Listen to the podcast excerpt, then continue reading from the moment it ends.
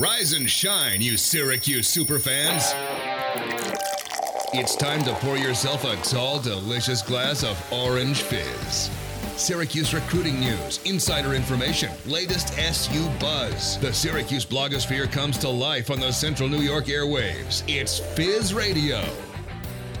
Another week, another Fizz Radio. Hello, everyone. Welcome in. Wow, we got a lot to talk about with Matt Bonaparte. I'm Jaren May. Uh, Matt's Saturday morning, our final show here on The Score twelve sixty. Some sad news. We are moving on, uh, but we do appreciate The Score for all of the great years. This is the final Fizz Radio episode that you will find on The Score twelve sixty on Saturday mornings, unfortunately. However, Fizz Radio is not dying. We will continue on. You can listen to our podcast every single week on our SoundCloud page just by searching at Orange Fizz on SoundCloud, or go follow us on Twitter, or check out our website, orange fizz dot net, because we make sure that we post all of our podcasts and audio content there as well. Uh, but Matt, with our final episode, we got a lot to talk about. We're going to talk about hoops. We're going to give our general thoughts on the men's basketball season so far, because we are ten games in, and I know that you have some strong opinions. We'll also previ- preview the Lehigh game coming up, and then National Signing Day just happened for Syracuse football. We'll kind of recap all of that. We'll hand out our Fizzies, which are our end-of-the-year awards, because it is the giving season, and, of course, get to Fictional Fizz and Fizz Feedback. That's the The rundown of the show. Let's hop right into things, Matt, with our general men's basketball thoughts. And Syracuse sitting at five and five through the first ten games, something that, at least in my opinion, is unacceptable if this team wants to move on and make it make a tournament run. Well, especially because everybody thought they were going to be so good. I think that if you look back a couple months and look at the preseason rankings, a lot of voices around the college basketball landscape were saying this team was going to be one uh, that surprises everybody and, and is able to beat just about anybody due to their great shooting, due to the talent that was coming in, namely Cole Swider, Benny Williams, Jimmy Boeheim, but those players really haven't been all that was advertised. Cole Swider has been downright terrible, and Benny Williams has not been there. So this team has definitely not exceeded expectations. They haven't come close to expectations, and five and five is just unacceptable for the Orange faithful.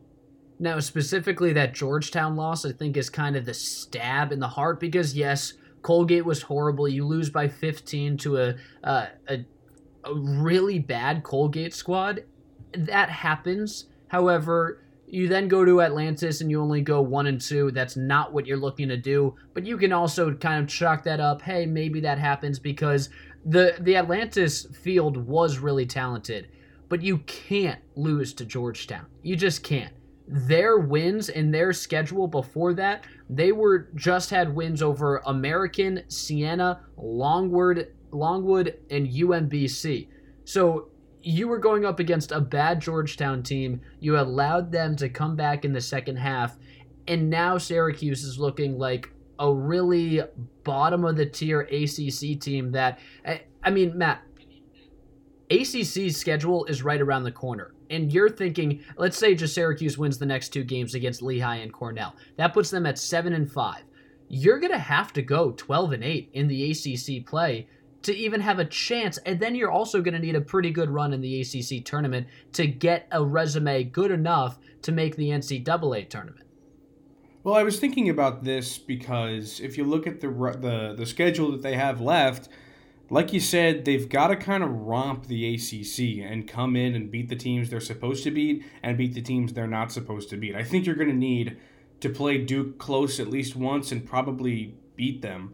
Uh, you got to get a win against a team like U N C or another really strong team, because the the, the the the conference doesn't have a lot of strong teams to offer. I mean, they did uh, fortunately get that win over F S U, which will probably be quad one when it's all said and done. But those quad four losses, like you mentioned, Colgate and Georgetown hurt so, so badly, because as the season come, goes along, those teams aren't getting any better. And Colgate has already shown us that, losing to teams like Harvard. So Syracuse has put itself in a tough spot going into A C C play. When you schedule Colgate on, on the schedule and Georgetown uh, at this caliber this season, you don't expect those to be losses. So Jim Boeheim is definitely at the drawing board right now, trying to pick out which wins uh, this team is going to need if they want a chance at the tournament. This is Fizz Radio with Jaren May and Matt Bonaparte on the final edition on The Score twelve sixty. Uh, Matt, I think the biggest and most glaring issue with this team, sure, they're not getting bench production, uh, but that has been talked about ad nauseum. What I'm really interested in is the fact that this team, number one, cannot rebound, and number two, gives up so many threes. Now, of course, that happens with a zone, and that's kind of what you want. Uh, you want teams to shoot a lot of threes when you're playing a zone defense. However, they are in the bottom five of teams in three-point attempts per field goal attempts. Teams are shooting fifty-one percent of their shots are from beyond the arc. That is something that is kind of a product of the zone, but also a, a trend that you just can't allow uh, it to continue, because once you get into A C C play, if that trend continues, these A C C teams have lights-out shooters that will pick you apart, and then you're also giving up offensive rebounds. Yeah, and as of late, especially, the three-point defense has been Uh, a conversation topic for years. I mean, you talk about the last few teams having not had the best defense compared to teams like two thousand ten or around that era, where you had a really staunch defense and guards like Michael Carter-Williams, Tyler Ennis, Brennan Trish, uh, you could trust to be out there on the perimeter and stop that three-point shot. But this year, Syracuse's defense, the zone is fine against the three. I'll stand by that. Uh, but this year especially, it's been terrible. three hundred thirty-third out of three hundred fifty-eight teams in terms of scoring defense. They're just terrible. I mean, they switched to the one one three in an attempt to, to make it a little bit easier for the players, and I don't really think uh, it's made that much of an impact. I think, sure, you kind of had to, because they could not play the two three to save their lives. Uh, I mean, just look at the Colgate game for an example. You don't want the Raiders putting one hundred on you inside the dome. Uh, but they're going to need to to fix something going forward, because this defense isn't going to cut it, especially if the offense isn't going to be as advertised. Fizz Radio, Jaren May, Matt Bonaparte. Matt, let's uh, switch over to a preview for Lehigh, because Syracuse taking on Lehigh coming up uh, this Saturday. So if you're listening on The Score twelve sixty, it is today. If you're listening to the podcast version, it is coming up soon. Uh, let me just say this. The Mountain Hawks, not good. Like, this should be a twenty-point-plus blowout. Lehigh coming in at one and eight, and eight, and they really don't do anything good. If you are a fan of KenPom, and you know how KenPom kind of, you know, grades things with colors, so red is bad, dark red is horrible, green is okay, like, uh, lighter green is the best.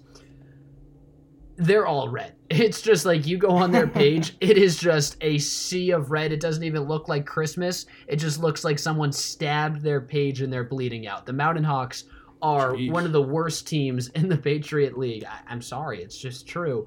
Um, and probably one of the worst in the entire country. This should be an absolute blowout slaughter fest if Syracuse does what it should do. Yeah, no, they're, they're terrible. Uh, this is going to be a tough one to argue if Syracuse loses, because a one-win team in the Patriot League, I mean, they're just brutally bad, Jaren, and you said it. I mean, it looks like a massacre on their KenPom page. They don't have a win uh, over anybody except Columbia, and Columbia really isn't all that hot. So Syracuse needs this one, and badly. It should be more than twenty points probably, but I think that this is a game where Syracuse fans should be looking for guys like Buddy Boeheim, Cole Swider, Benny Williams to, to get things going. Benny Williams should probably get some minutes in this game, some real minutes, because Lehigh's a terrible team. Uh, so the bench unit should be getting some more time. Let's see what Boeheim does there, because this is your excuse not to have to play the starters for forty minutes like you have. Give them a little bit of a rest, uh, and going into that Cornell game, which should also be a win. Yeah, I mean, I, I, I agree with you. Does Jim Boeheim agree with you? That's a whole nother conversation, because I would not be surprised if he did play the starters thirty-two minutes, uh, if not. I wouldn't more. either. Yeah. Uh, here's the thing, and, and we'll kind of continue to preview Lehigh. But, Matt, before we hopped on here, you said, you know, this seems, it kind of just smells like one of those classic Syracuse coughs it up Uh, in the non-conference, and for some reason loses this game. I, I don't I don't completely disagree with you. Like, I totally could see Syracuse just completely slipping up and for some reason losing to a really bad Lehigh team. After the Colgate game, I think anything's on the table. I said that that is where you should start to panic if they lose that game. That's what I said on our last Fizz Radio.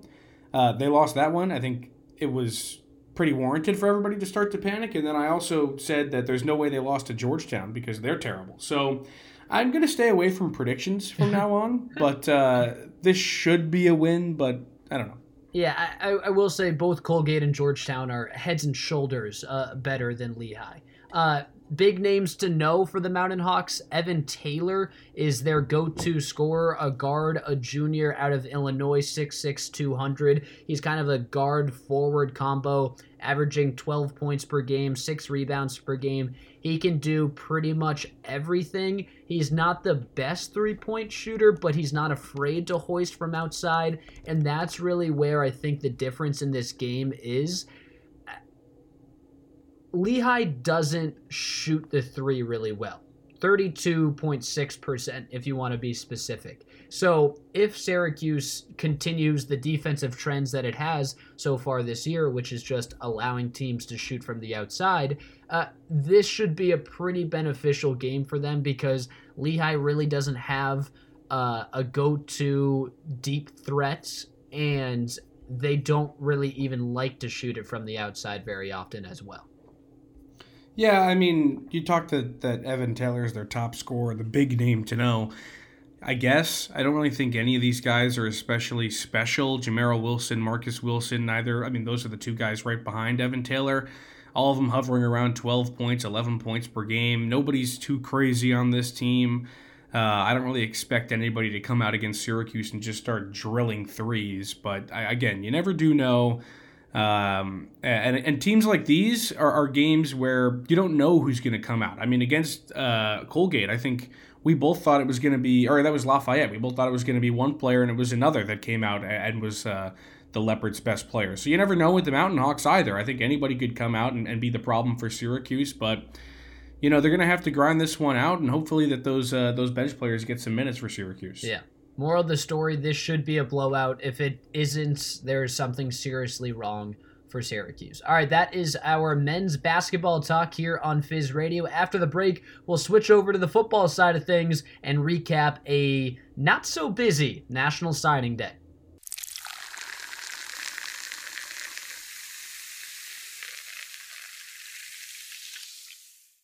Back here on Fizz Radio with Matt Bonaparte, I'm Jaren May on our final edition on The Score twelve sixty. Uh, Matt, early National Signing Day just happened for Dino Babers' squad, and let me tell you, there's not much to tell you. There just simply is not a lot to talk about. Only thirteen signees in this class of twenty twenty-two so far. They do bring in one transfer, but I mean, it's underwhelming. They are sixty-seventh nationally, which is seven spots worse than last year, and last year's recruiting class wasn't even that good, and they're thirteenth in the A C C, which is dead even with what they were last year as well. That is second worst, only behind Virginia, which is a whole nother conversation. Why Virginia isn't able to recruit right now is kind of baffling, uh, but it doesn't matter. Let's stick with Syracuse. They have no four stars. They have twelve three-stars and one Max von uh, Marburg, which is a punter out of Australia, which I'm actually huge on, but we don't have to get into him. Uh, it's all just mediocre three-star guys that are coming in, which it doesn't really do anything for me. Well, you'd think that after a season in which Syracuse has had its best running back in however many years, they would try and go after players that could uh, appeal to that. And you could go after guys who maybe are higher than three stars and say, look, we can breed talent. But instead, they don't do that. And Dino Babers falls upon the same thing he's done since he's been at Syracuse and going out, gone after three stars. Uh, too much juice is what he would say, but I think it's too much three-star. Uh, I just don't think that these guys are, are striking fear into anybody. thirteenth in the A C C, like you said. Just brutal. Uh, and Dino hasn't been above tenth, I believe, in the A C C since he's been with Syracuse. So not exactly what you want from a guy who's branded on his, his ability to recruit, But you do have to give him some credit because he was able to get a lot of talent out of a lot of three stars, uh, like that entire linebacking core this year, Stephon Thompson, Marlo Wax, Michael Jones, Cody Roscoe, a two-star transfer, Sean Tucker's a three-star. So there's a lot of talent on, on Syracuse's roster that is three-star talent, but at some point you got to be looking higher than that, right? Right. I, I mean, I think they look that way. I just don't think that they have the recruiting pull that the other schools that are offering these four stars and higher. I, I think the only four stars that are really interested in coming to Syracuse are defensive backs. You think about Deuce Chestnut last year. He was the only four-star in the class of twenty twenty-one. So why don't we see one of those here, though? I don't know. That's a great question. They didn't They didn't get one of those this year. Uh, it, it's a little baffling, but that's... That's what the situation is. Here's what stands out to me, and we can kind of run through a couple of the players. LaQuint Allen is actually a pretty good prospect, um, a three-star running back, the highest-rated uh, recruit in this class of twenty twenty-two for Syracuse. Um, running back out of New Jersey, he was the New Jersey Gatorade Player of the Year. He's solid. The thing with him, though, is that he has the intangibles. Like, he can come out of the backfield and catch. Uh, he can also, he has crazy speed, he's strong, but what's worrisome is that he doesn't really break tackles. When you watch his tape, he goes down on the first hit, which is which is definitely a worry because, number one, Sean Tucker has just made his living off of breaking tackles, um, and that's something that you need to have to be successful at the next level, and if you can't break tackles in high school, how do you expect to break tackles in a Power Five conference like the A C C? Yeah, he's not too big, just one hundred eighty pounds compared to Sean Tucker, who's two hundred ten pounds. I mean, a thirty-pound difference right there. He might be pretty elusive, but in the A C C, that's not going to win you every single battle on the gridiron. So LaQuint Allen, while you're right, I think he is going to end up being the best player in this class. He's probably not going to be as good as Sean Tucker is. I think that would no. be an absurd claim. No. Uh, and I don't think yeah. they're making that claim, but if Syracuse wants to plug that hole, LaQuint Allen is a solution, maybe not the best one. Uh, but looking down say, the rest of the class, go ahead. Yeah, I, I will say LaQuint Allen plus Josh Huff, which Syracuse brought in last year, um, the running back position is not that worrisome for me because especially Sean Tucker still has three years of eligibility. But I do think Allen and Huff could be the, you know, number two and number three and, and be solid second and third op- uh, chances for Syracuse. Sure. Um, but looking down the rest of the class, what I wanted to see coming into today for Syracuse was more than one wide receiver coming in. Only Donovan Brown uh, yeah. fills the wide receiver spot for Syracuse. He's not a highly rated recruit, like we've said, and Syracuse needs him. With Taj Harris out the door and a very, very thin room with guys like Arondé Gadsden being the most exciting young player, there's an issue at Syracuse with a guy who can't throw the football and nobody who can really catch it. If if Damian Alford and Courtney Jackson are going to be your number one and number two next year, there's going to be that, that's a huge problem. I mean, just a gigantic problem. So Syracuse is going to have to look to the transfer portal and try and get some more talent at the wide receiver position because it's just not going to cut it having this kind of guys. Yeah, I, I completely agree. Completely agree with you. It, you need someone better. Now, Donovan Brown's three-star out of Maryland. He's six three. That's what's intriguing to me. He does have some height. He'll add some strength, and he does have good hands watching his tape. Um, and he's super fast. I mean, he was a track star in high school as well, so that helps. Now, can he create separation? That's the question. Can he do that against A C C-level uh, defensive backs? Only time will tell. You can't really answer those questions right now. The thing with, you know, recruiting wide receivers or trying to pull in a wide receiver through the transfer portal, it's difficult because you've now branded yourself as a running school. I, you are a running offense now with Sean Tucker and Garrett Shrader. And if Garrett Shrader is still your starting quarterback, which all signs point to that, if I'm a if I'm a wide receiver in the transfer portal and Dino Babers calls me and says, hey, come to Syracuse, why? I mean, wide receivers are transferring out. Tight ends are transferring out, and no personnel has changed. You're you're the same offense. So I don't really understand why any wide receivers would come to Syracuse. Yeah, it's I don't a, really see it's it either. It's an issue. Yeah, I mean, it absolutely is an issue because you can't build success just running the football. I mean, it's just not going to happen in the A C C. Uh, Syracuse had their only success under Babers when they had a big arm, and that was Eric Dungy in twenty eighteen, who had the heart, hustle, and the arm to just will the team to wins. Garrett Shrader, I think, might have that same heart, but doesn't have the same talent that Dungy had. Uh, and I think that's per- pretty uh, a difficult thing to, to equate, but you can't win football games and build a program based on running the football and running the football only. I think you hit the nail on the head, Jaren. They're going to have a huge problem with Shrader and, and no wide receiver room. And like you said, Luke Benson's gone. He's at Georgia Tech now. I don't know if he's going to get more targets there. He probably thinks so. But with a new offensive coordinator coming in, I think Syracuse is going to cater more towards the run because that's what their where their success lies. Uh, and that could be a huge problem going forward. Right. This is Fizz Radio with Matt Bonaparte and Jaren May. Uh, Matt, continuing on with recapping the early National Signing Day for Syracuse football, I want to go to a guy that doesn't jump off the page because he is the lowest rated recruit other than unrated Australian punter Max von Marburg, Joe Cruz. And I don't really care about what he does on the field. I don't think he's going to be anything special. I don't really want to talk about that. The fact that I'm bringing up Cruz is because he's from the state of New York. If you scroll up and down this twenty-four seven website with me, Matt, do you see any other New York players? I do not. I don't either. I mean, year in and year out, it's talked about. And it year in and year out, it's never fixed. You are losing. Dino Babers cannot recruit New York. Now, there was only the highest rated recruit in the state of New York was just a four-star, so it's not like the Empire State is overflowing with talent, especially this season. But I don't really care. Like, I don't care if you're pulling in two stars or unranked guys. You should be keeping the talent grown here in state, especially as the largest school in state and the largest football program. You're a Power Five school, the only one in the state of New York, and you still cannot recruit in your backyard. It's an issue. I, I, I don't know how else to describe it.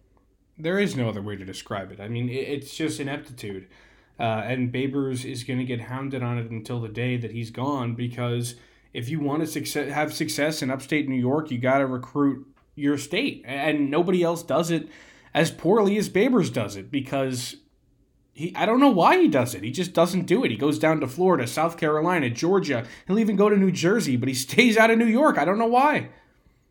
I don't get it. I don't get it, Matt. I don't. All right, uh, before we hit a quick break, though, we got to get to the defensive side of things. Uh, what I really, you know, lean towards uh, as the big takeaway on the defensive side of this class of twenty twenty-two is your defensive backs right now on the Syracuse roster are pretty good. I, I think that's the strength. There are a lot of solid linebackers as well, and I think you'll be fine in both the linebacker and the defensive back categories for at least another year, if not two. What's really worrisome next season is that defensive line, because all of the guys were either seniors, fifth years, sixth years. Very few defensive linemen are coming back to Syracuse. And you just didn't really fill that void this year. You got two defensive linemen in Dennis Jaquez, uh, who's coming out of New Jersey. Again, another three-star. And then your only other defensive lineman is Belizaire Bassett, and he's also a very low-rated three-star guy. They didn't really address the biggest need on the defensive side of the ball, which is, again, another worrisome issue with this recruiting class.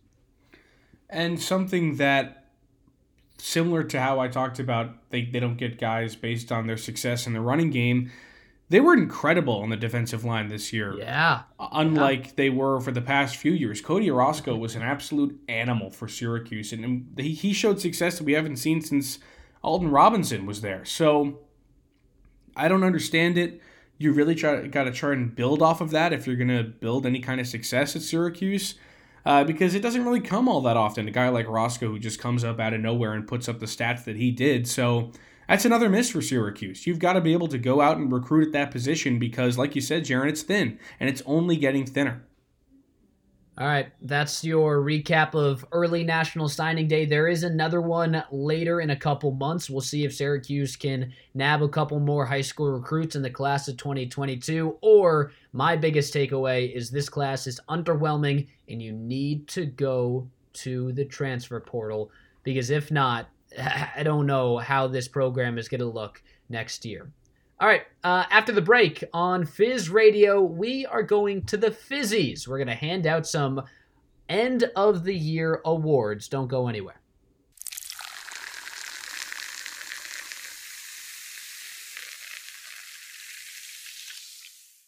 Fizz Radio continues on. Jaren May, Matt Bonaparte on our final edition on The Score twelve sixty, but Fizz Radio will continue in a podcast version, and we got a couple more things in the works that we will be sure to update you on as uh, we get more information. So, Matt, it's time. It is time for the Fizzies. Now, these are our annual end-of-the-year awards because it's the giving season. It's almost the end of twenty twenty-one. So, Matt, let's hand out the Fizzies. Uh, we have four different categories. Each of us will hand out an award in each category. Uh, we'll start with Best Male Athlete, and this is not only for the current school year, but also the entire year of twenty twenty-one. Uh, so who is your Best Male Athlete of twenty twenty-one of any sport on campus? I think it's got to be Sean Tucker. I don't really see how you could go anywhere else. Sean Tucker kind of brought back uh, the meaning of a running back at Syracuse. He's the only guy in a while that people really wanted to be wearing number forty-four. He broke a couple records. He was just an insane human being uh, and a really, really great football player. Yeah, I, I really like Tucker. I really agree with you that he should win it. However, I'm going to go a little contrary to you and go with Buddy Boeheim, or A K A Buddy Buckets, last year averaging twenty-five in the postseason, leading his team to a Cinderella Sweet sixteen run, also averaging, you know, eighteen points per game in the regular season, uh, putting the team on his back, earning preseason All A C C honors this year. Now, he did have a couple trip-up games as of recent, so, you know, some people might be using recency bias to go against me, but Buddy has been fantastic. He's a clear number one, and some people forget that this guy used to be a three hundred plus recruit. No one wanted him out of high school, and he's turned into one of the best players in the entire A C C and in the entire country. Uh, I've been astonished with what Buddy has done in twenty twenty-one. So I'm giving my Fizzy for Best Male Athlete to Buddy Boeheim. Um, all right, Fizzy number two, Matt, Best Female Athletes on campus. Who you got? Mine goes to a distance runner, Amanda Vestry. Jaren, I bet you weren't expecting that. Uh, she was absolutely sensational in twenty twenty-one, a U S T F C C C A second-team All-American and a twenty twenty-one Northeast Regional Champ. She was an A C C champ at the five thousand indoors. She was an absolute legend for Syracuse, kind of following in the footsteps, literally, of Justin Knight. You gotta love Amanda Vestry keeping S U track and field going strong.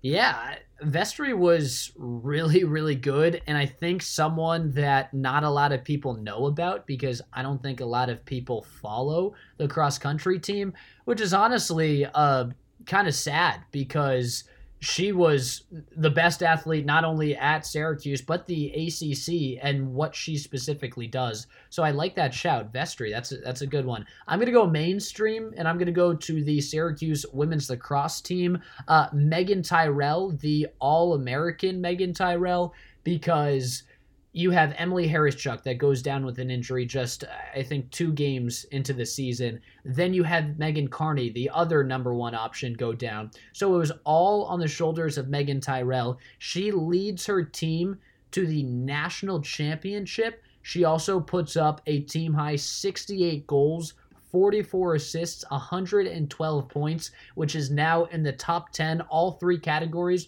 in the top ten of the Syracuse program record books. She also had a seven-goal performance in the N C double A tournament quarterfinals. Uh, Megan Tyrell was a freak this year and stepped up in a massive way for S U Women's Lax when they needed her most. So my Fizzy for Best Female Athlete goes to Megan Tyrell. Um, all right, we continue on here on Fizz Radio as we are handing out our end-of-the-year awards called the Fizzies. Uh, Matt, let's go to Best Moments of twenty twenty-one. What do you got? Best moment for me has got to be down at Carter Finley Stadium. Sean Tucker breaking Joe Morris's S U single-season rushing record. I think it's really, really special that a guy playing uh, at running back for Syracuse in twenty twenty-one uh, can hold such a record. When you have names like Ernie Davis, Floyd Little, Jim Brown, Larry Zonka, Joe Morris, Walter Reyes, so many great running backs in the backfield for Syracuse over the years. Sean Tucker can come above them all for this record, and I just think that's incredibly special.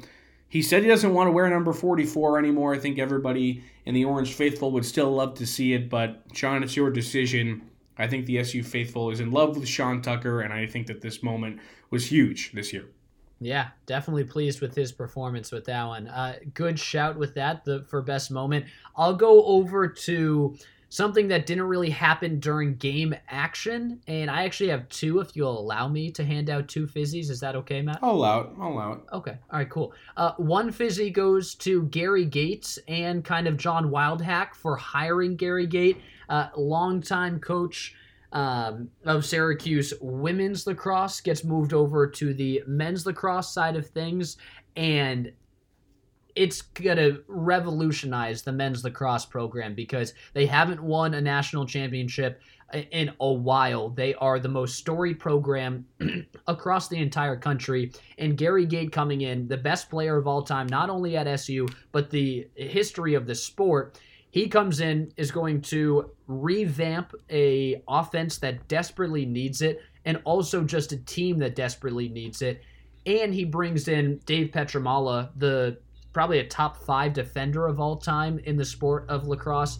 That recruiting pool is unmatched, unrivaled across the country. So Gary Gate getting hired is a fantastic job from uh, John Wildhack. So John Wildhack and Gary Gate, you guys get the fizzy. I have another fizzy to hand out for best moment of twenty twenty-one though, Matt, and it just popped in my head, and I don't know why it, we didn't think of this earlier. But how about Felicia Leggett Jack getting her number retired in the rafters? First female to have her number retired in the dome for Syracuse athletics. That was second on my list. That's actually a really, really good one. Yeah, right? A big moment for Felicia Leggett Jack, a big moment for all of the female athletes that have come through Syracuse University. Uh, and they're also doing a couple more jersey retirements for past female athletes uh, coming up in twenty twenty-two. So that's that's massive. That is a long time coming. That should have been done years ago, but finally it's happening, uh, and it should be. So those are our best moments of twenty twenty-one. We have one last fizzy each to hand out, and it goes to the best team on campus for twenty twenty-one. Matt, which team is most deserving? I'm going to leave you women's lacrosse, Jaren, because I know Ooh, that you're okay. you just love women's lacrosse. It's the right answer. It's an objective thing. They made it the furthest from any team. It should be women's lacrosse, but for the sake of parity, I'll go elsewhere, and I'll uh, I'll I'll award the Syracuse men's basketball team for going all the way to the Sweet sixteen in the N C double A tournament. What a fun run to watch. Nobody thought they were going to get in, and then they do right at the end of the year. Nobody thought they were going to beat San Diego State. They stomp them, then they beat Bob Huggins, and then they lose to Houston. But it was a lot of fun for Syracuse fans who, of course, made the trip out to Indiana and whoever watched at home. So best team, besides women's lacrosse, was the Syracuse men's basketball team. And I bet it was a lot of fun for you, too. Fizz and Indy, right? Yes, sir. Oh, Fizz yeah. and Indy, baby. Big time Fizz and Indy. Uh, I'll also, so you kind of gave mine away. It's the women's lacrosse team. They made it to the national championship. They did it without their number one and number two offensive options. Again, Megan Tyrell stepping up big time. A lot of other players. You think about Emma Ward coming in as a freshman. Uh, the younger Emma Tyrell also stepping up. And then Asa Goldstock in that defense was just... Uh, was remarkable to watch. So that women's lacrosse team gets the fizzy for, at least my fizzy, for uh, best team on campus. But I will give an honorable mention, a quick shout out to the Syracuse field hockey team, because going into the season, they were predicted to finish dead last in the A C C. However, they make it to the A C C semifinals, they make it to the N C double A quarterfinals, and they had five All-Americans, plus the coaching staff was named Regional Coaching Staff of the Year. Uh, they surpassed a lot of expectations. So the honorary mention for the Fizzy goes to the Syracuse field hockey team as well. Um, okay, there we go. Those are our Fizzies as the giving season continues and twenty twenty-one wraps up. After the break, we got Fictional Fizz and Fizz Feedback to wrap up our Fizz Radio. Don't go anywhere.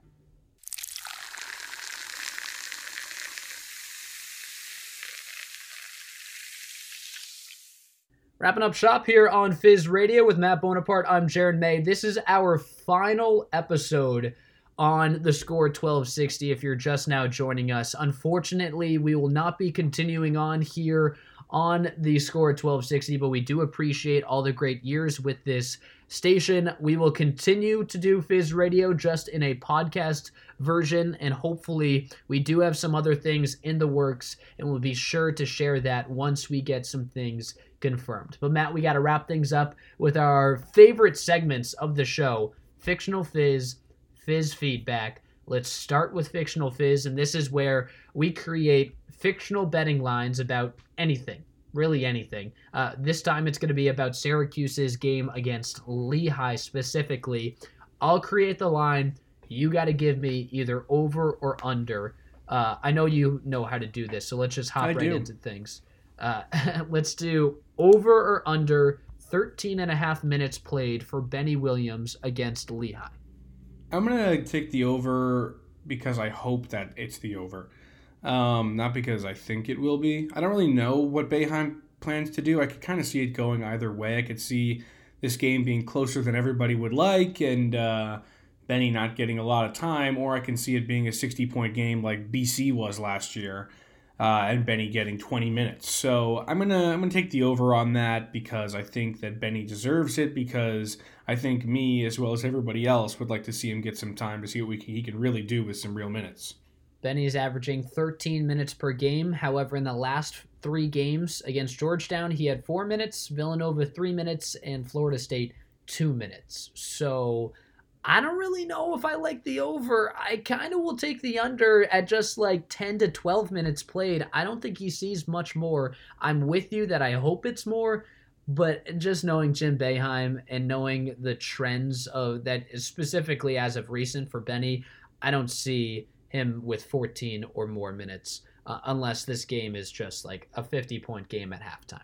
Uh, okay, we continue on on Fictional Fizz. Let's go to the offensive boards, Matt.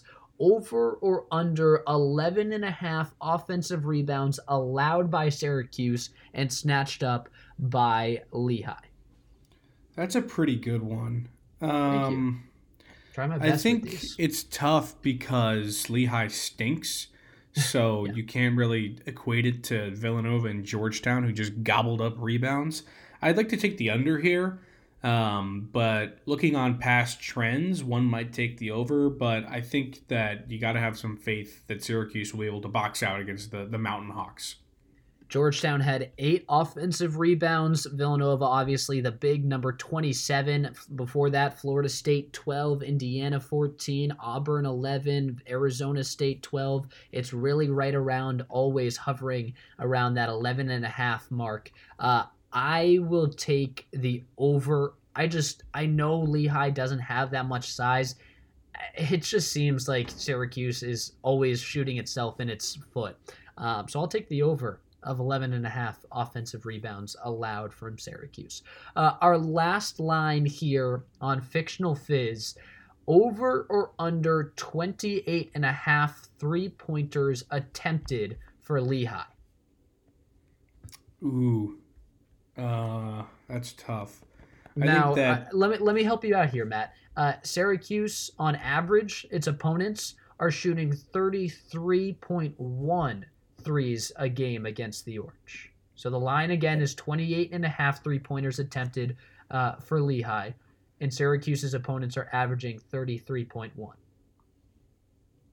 I think I'll take, oh, this is tough because Lehigh doesn't, they, they shoot threes, never, they haven't shot up there all season long. They've shot at least ten threes a game, or excuse me, I'm looking at the wrong one. But they do, they do shoot, I'm going to take the over. I think because Yeah, I think I'm going to take the over here because I think just about everybody has written the book on how to play Syracuse, and it's just to shoot threes.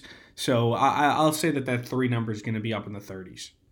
Yeah, I'll also take the over. I don't think it's uh, by much, though. I think it's, you know, twenty-nine or thirty because, like you said, Lehigh doesn't like to shoot a lot of threes. Um, but it's just the only thing you can do against this two three zone, or I guess this new one one three zone. And especially if you don't have the size, which Lehigh doesn't, they're going to have to rely on the outside even more than what some teams do. Now, I don't predict them being like Villanova that just hoists up fifty, but I do think it'll be just over twenty-eight and a half, even though they don't like to shoot that many threes.